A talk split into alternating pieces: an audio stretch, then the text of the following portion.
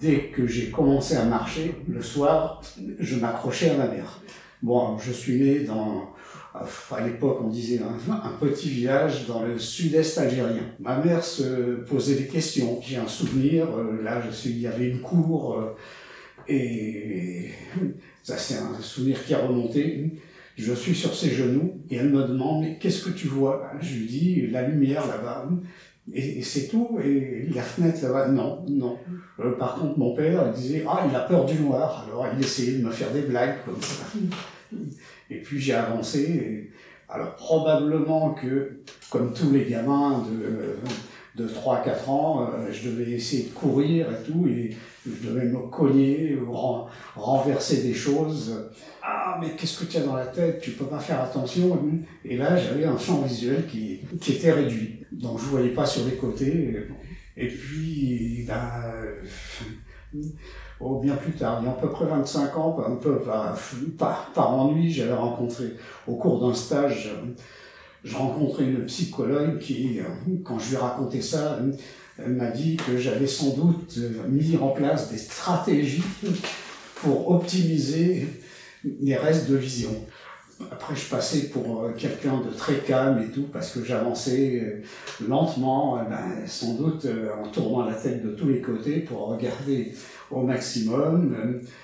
Et ben, le soir, euh, je ne courais pas tout seul dans un endroit. Et bon, j'ai un souvenir. J'étais resté à l'étude le soir et l'hiver, 6 heures, il faisait nuit. Et pour sortir, il fallait traverser la, cour.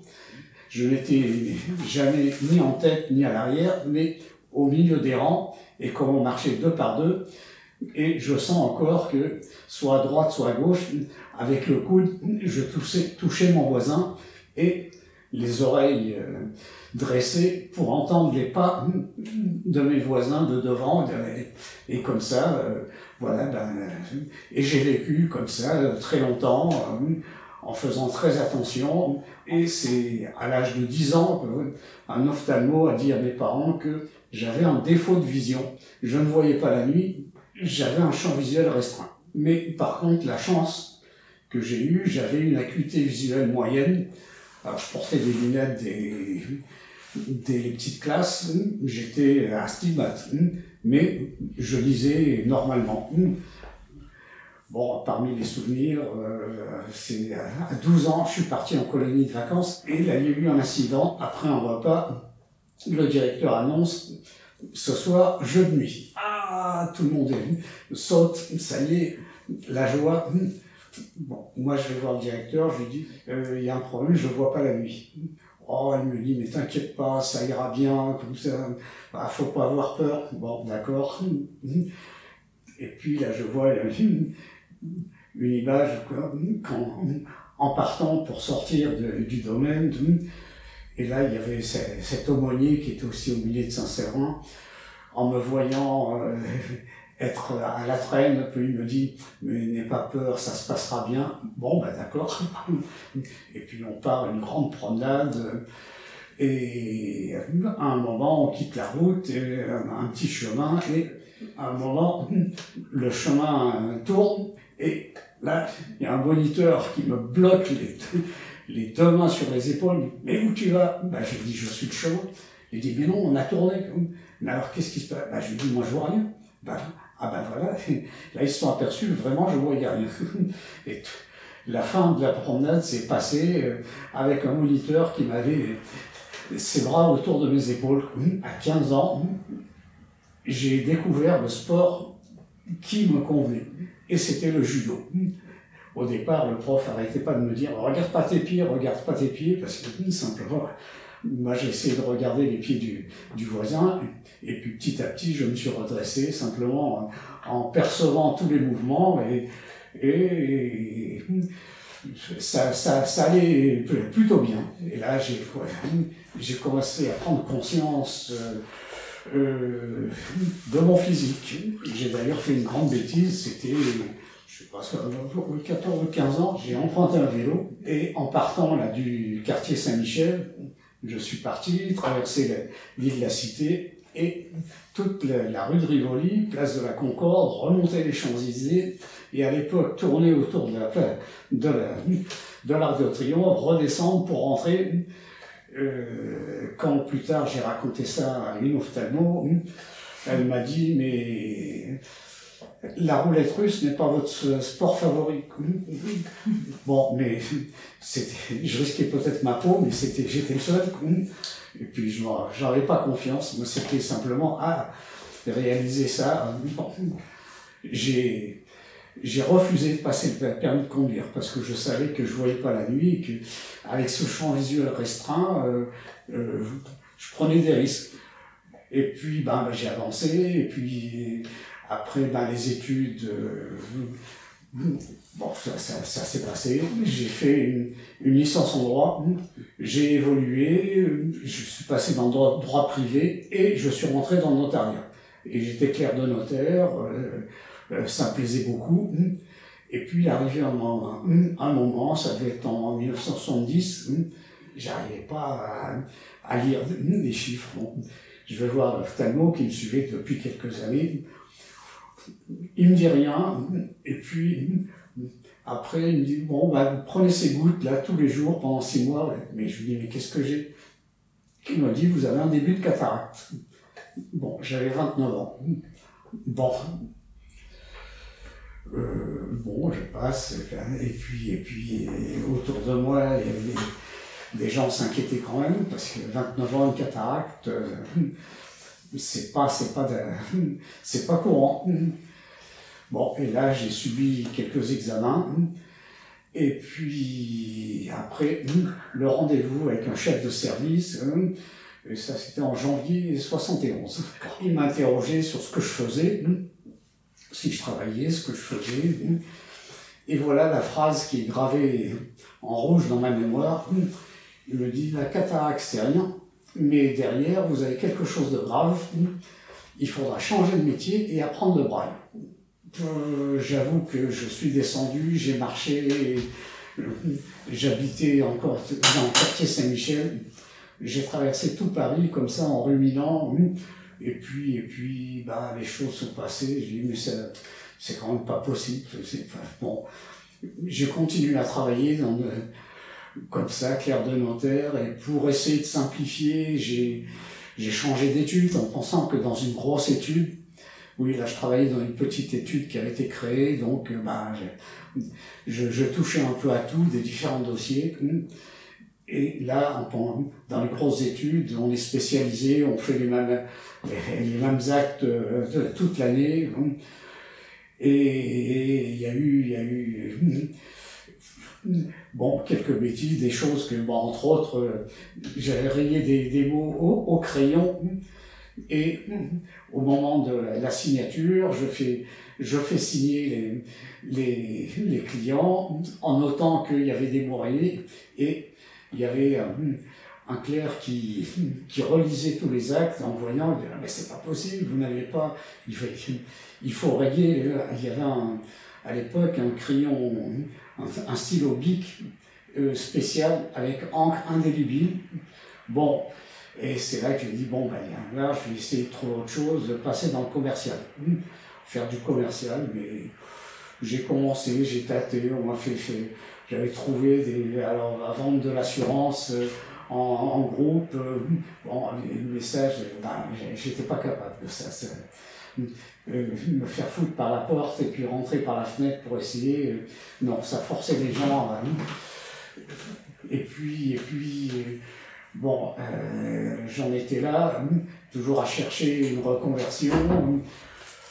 Bon, alors, par l'expérience, bon, moi je dis aveugle, par l'expérience, après en réfléchissant, déficient visuel, ça peut, ça couvre tout le spectre de la malvoyance et de la non-voyance.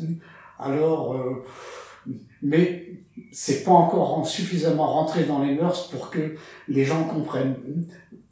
Parce que euh, combien de personnes dans la rue qui proposent mais, euh, mais est-ce que vous voyez clair quoi? Ça c'est la question bateau. Et vous, voyez un peu vous, Bon, c'est la question classique. Oui, parce que vous connaissez l'origine du mot handicap. Alors ça vient d'une phrase euh, anglaise, to run, courir, with the hand in a cap, la main dans la casquette. Et c'était au tout début de, de l'athlétisme, quand euh, à la fin du 19e siècle, l'athlétisme commençait à se, euh, à se développer en, en Angleterre. Les, concurrents les plus forts, on leur imposé une épreuve supplémentaire comme courir avec une main sur la tête. D'ailleurs, le mot existe encore dans les, dans les courses de chevaux, les courses à handicap. Les chevaux qui ont remporté pas mal de courses, quoi, ben, ils, ils démarrent euh, euh, euh à, Longchamp ou Auteuil avec euh, des poids supplémentaires, on met des plaques de fonte, ou bien à Vincennes, le trop attelé, ils partent à 25 ou 50, 50 mètres derrière les autres. Et comme je dis, moi, ben, comme je suis plus fort que les autres, ce que je fais dans la vie courante, je dois les faire les yeux bandés.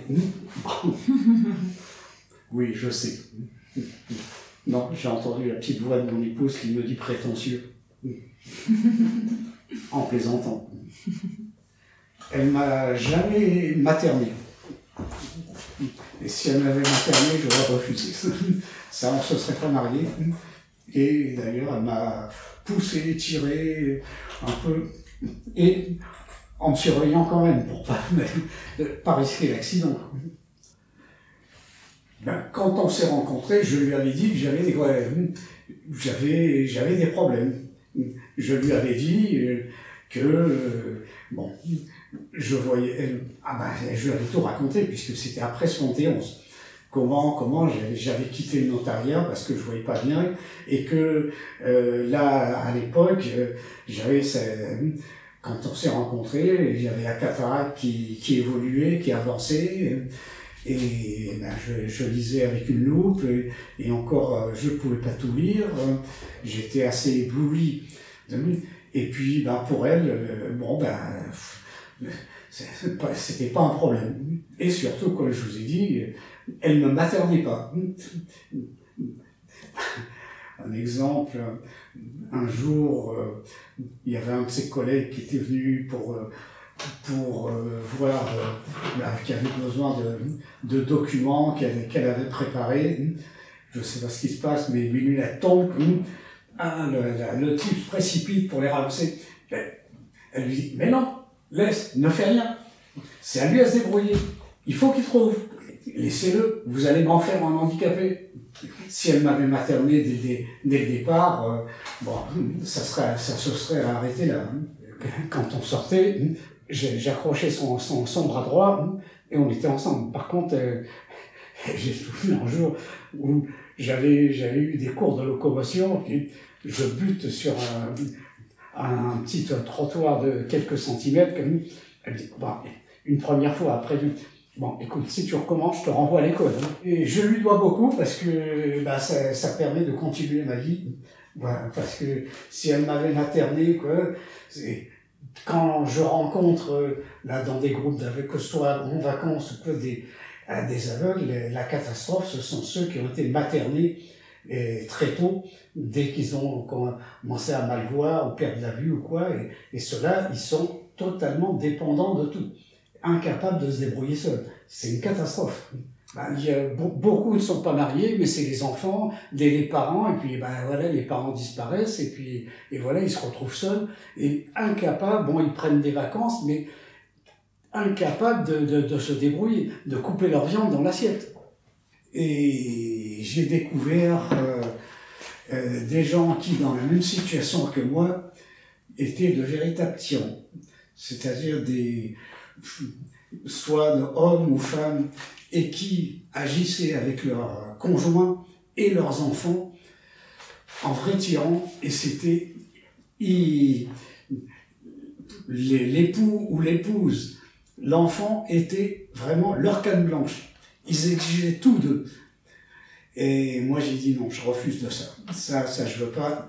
Et j'ai poussé Jérôme pour être le plus autonome et indépendant possible.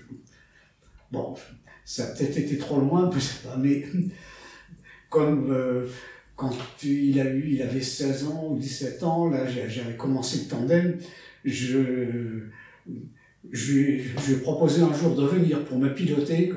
Bon, on a fait un petit, un petit tour ensemble, mais c'était tout. Alors que j'ai connu euh, des aveugles qui étaient pilotés par euh, euh, un c'était son fils, l'autre c'était sa fille, et en permanence, elle, est sortie tous les dimanches et tout. Ah non, moi j'ai refusé ça.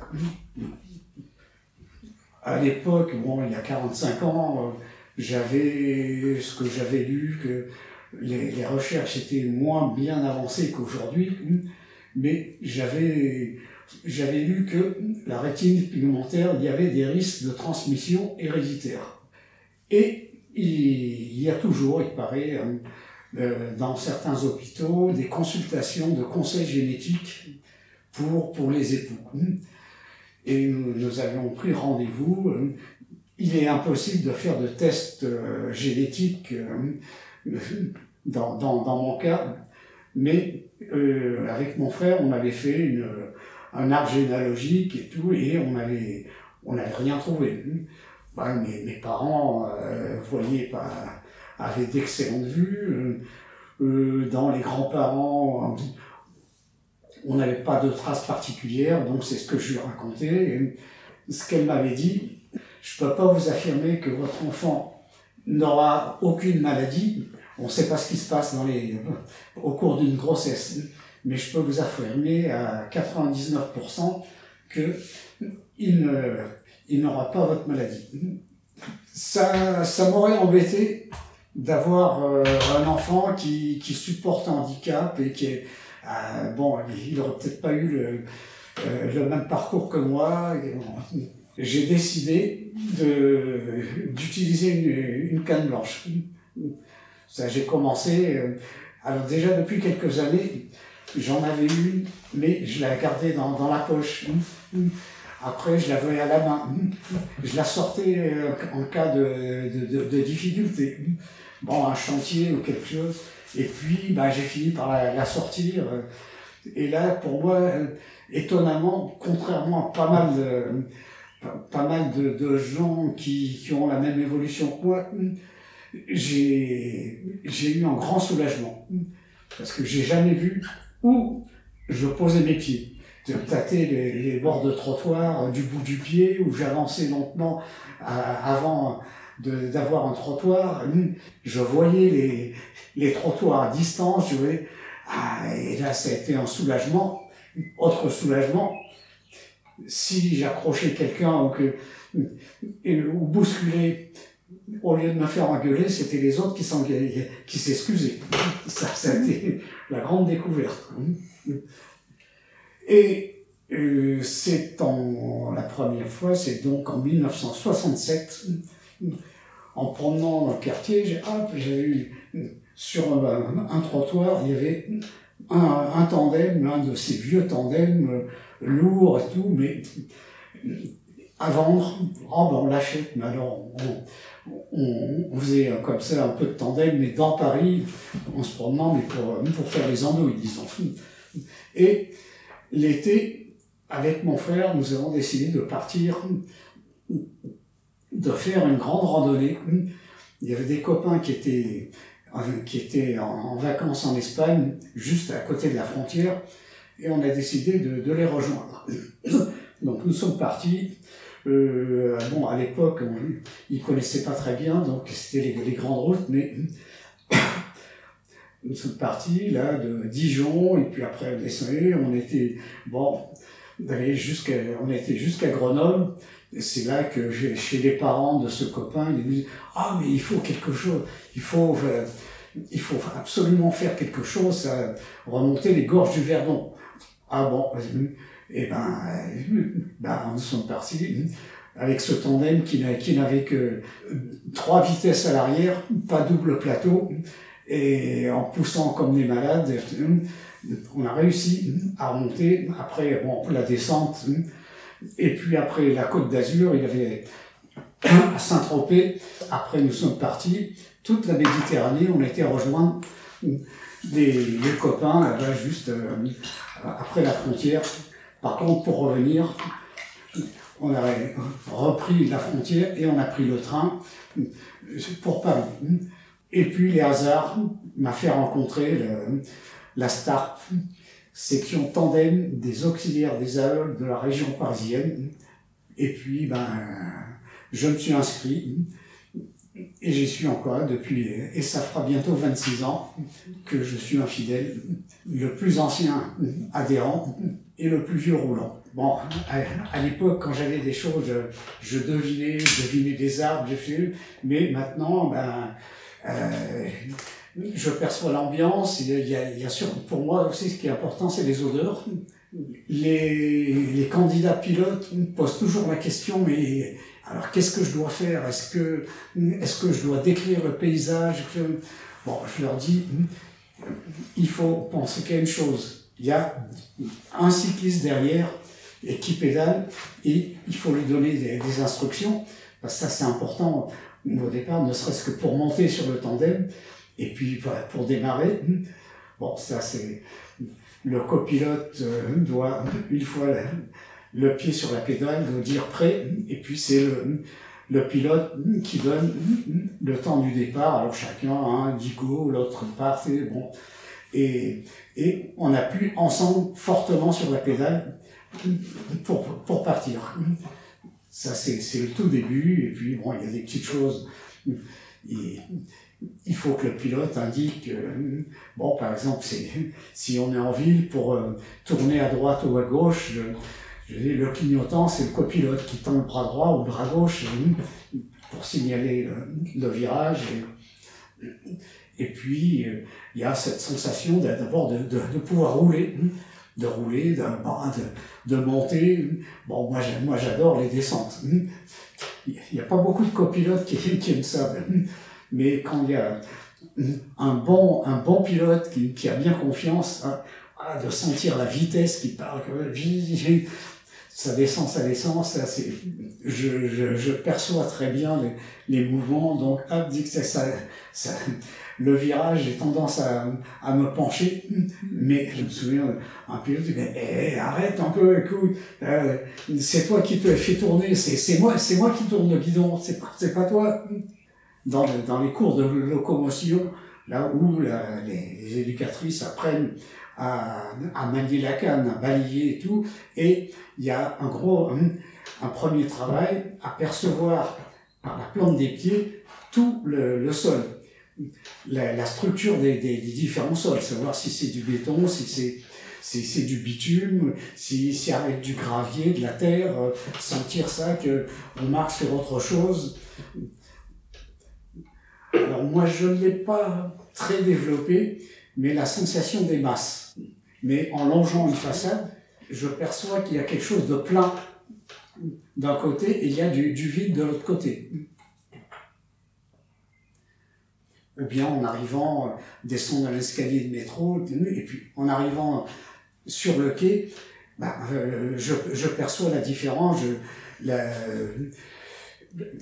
taille, le, volume, ça je le perçois. Bah, quand je suis arrivé, là j'ai perçu qu'il y avait un grand volume au-dessus de ma tête.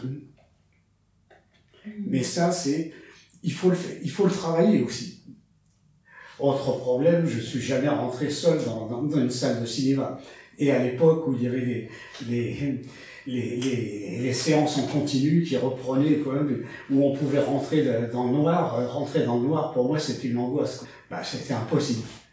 J'ai un souvenir euh, du, du cri d'une du louvreuse, comme on les appelait, parce que je lui avais marché sur un pied et lourdement. Je fais partie d'un petit groupe de copains qui s'est formé en 1964. Donc il y a 50, 57 ans, on se retrouve encore euh, régulièrement. Un de ses copains, quand j'avais il me dit Ah ben je comprends pourquoi je me posais encore la question, encore euh, récemment. J'étais arrivé là dans cette réunion quand même, et je te tends la main et tu n'as pas serré. Et depuis, je me dis, mais pourquoi il me fait la gueule? Simplement, il m'avait tendu la main, mais euh, je ne l'avais pas vu. Bon, depuis, j'ai acquis d'autres réflexes systématiquement, c'est moi qui tends la main. Bon. Chaque fois que j'ai pris un énorme coup de massue,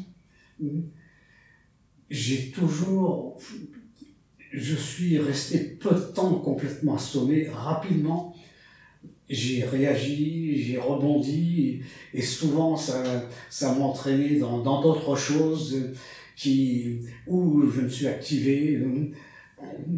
Comme je vous dis, euh, quand on m'a annoncé, euh, j'ai pas cru. C'est-à-dire qu'il y avait cette chose, et comme depuis ma naissance, j'avais cette diminution permanente, et sans doute une adaptation permanente à cette, cette nouvelle, euh, nouvelle vue. Ah, bah, il y avait beaucoup d'événements. Je me retrouve veuf, euh, euh seul. Euh, bah, ça, fait un, défi de plus. J'ai continué à, sortir pour aller faire mes courses et puis avec des difficultés parce que euh, me perdre dans mon quartier, le quartier que j'habite depuis, depuis 50 ans, euh, bon, c'était dur, mais, mais, mais, mais c'est, pour moi, euh, serrer la main de quelqu'un, c'est très, très important. Parce que, pour moi, une poignée de main me raconte beaucoup de choses.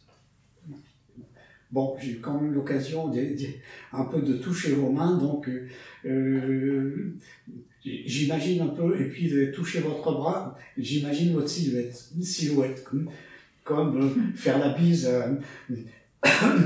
à quelqu'un, bon, une femme, en la prenant par les épaules. Bon, ça, c'est aussi pour éviter de, en passant d'une joue à l'autre, de, de pas de, de pas avoir de gestes malencontreux.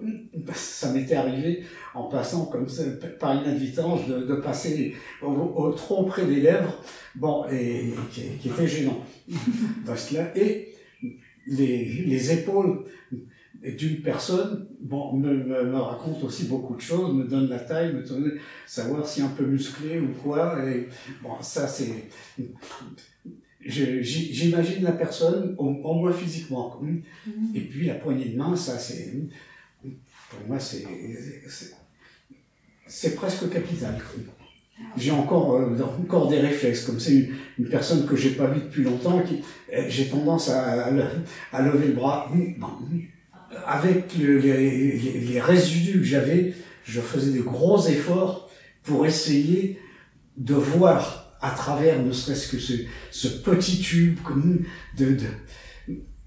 Or, aujourd'hui, j'ai complètement abandonné ça et j'utilise les autres sens. Les oreilles, en écoutant beaucoup ce qui se passe autour de moi, dans la rue et puis euh, percevoir le, trottoir, les, les moindres dénivelés, le vibreur qui, qui me signale les, obstacles, euh, un peu le, ben, les, courants d'air qui arrivent, parce qu'il y a un courant d'air là qui m'indique que là il y a une rue qui va, qui va arriver. Bon, j'avais une baisse d'acuité. Bon, ma femme qui me disait ah écoute euh, baisse la radio, écoute ça, ça va, on n'est pas sourd. Un décret de la sécurité sociale a permis un meilleur remboursement des, prothèses auditives pour les, pour les aveugles. Euh, en fait, euh, meilleur, c'était simplement le, tarif des, des enfants moins de 16 ans. Bon, mais c'était quand même une petite amélioration. Alors, euh, bon, j'ai décidé. Mais là encore, j'ai fait énormément d'efforts. J'ai pris mes appareils et bon, mais ne les gardez pas trop longtemps parce que c'est difficile. Je sors rue Monde et moi, il fallait euh, arpenter toute la rue Monde pour aller, puis ensuite, à 50 mètres, je suis chez moi. Je suis parti à pied.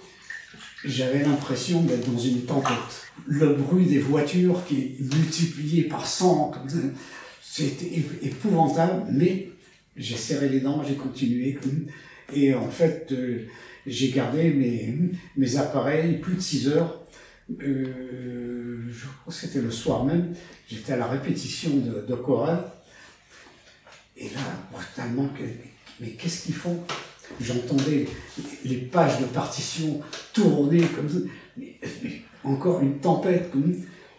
J'ai serré les dents et j'ai continué à les garder. Et, petit à petit, ça s'est atténué et tout est redevenu normal. Avec ma petite fille, un jour, bon, on avait beaucoup joué, puis le soir, euh, après, avec son père, ils, avaient un jeu de société, que j'étais en face d'eux, de l'autre côté de la table. Et puis j'ai dit, euh, ça va pas. Bon, j'étais en train de retenir mes larmes. Ben, je, je, la vois pas, je la vois plus. Je l'ai jamais vue d'ailleurs. J'ai le souvenir du, nourrisson encore, avec euh, un semblant de sourire. Bon, de toute façon, j'ai jamais vu les yeux de, de, de quelqu'un. J'ai jamais pu euh, savoir la couleur des yeux de quelqu'un, euh, vraiment les, les détails d'un visage. moi, j'ai, je ne sais pas ce que c'est. Être en face d'elle et ne pas voir son sourire ou ses, les contours de son visage ou quoi, j'ai eu du mal à pas éclater en sanglots. Ça, c'est, j'ai eu du mal. Et puis, euh, même maintenant, en pensant à elle, ne pas la voir, bon, je, la sens, bon, c'est, elle, est, elle est très grande. Euh, ben oui, ben, je suis privé de ce plaisir. Ça, c'est. Ça, par contre, euh, ça, ça c'est dur. Bon.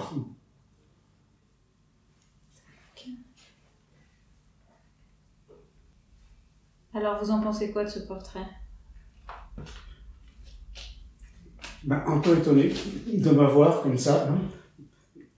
Au toucher, ça semble vraiment correspondre. J'ai un peu enfoncé la, la narine, je me suis un peu. Je la reprenne. Euh, oui, en, en, fait, c'est ça le menton, et puis il y, y, y a, cette espèce de, de petit creux là. Mmh, ça Il y a juste sous, sous la lèvre. ah oui. Ça, vous avez bien fait. Ouais, j'avais pas mal accentué, je vais peut-être Ah, une question. Sous le, le bandeau, est-ce que vous ouvrez les yeux? Non. Non? Non. Il paraît que on a de meilleures sensations ah. les, les paupières ouvertes.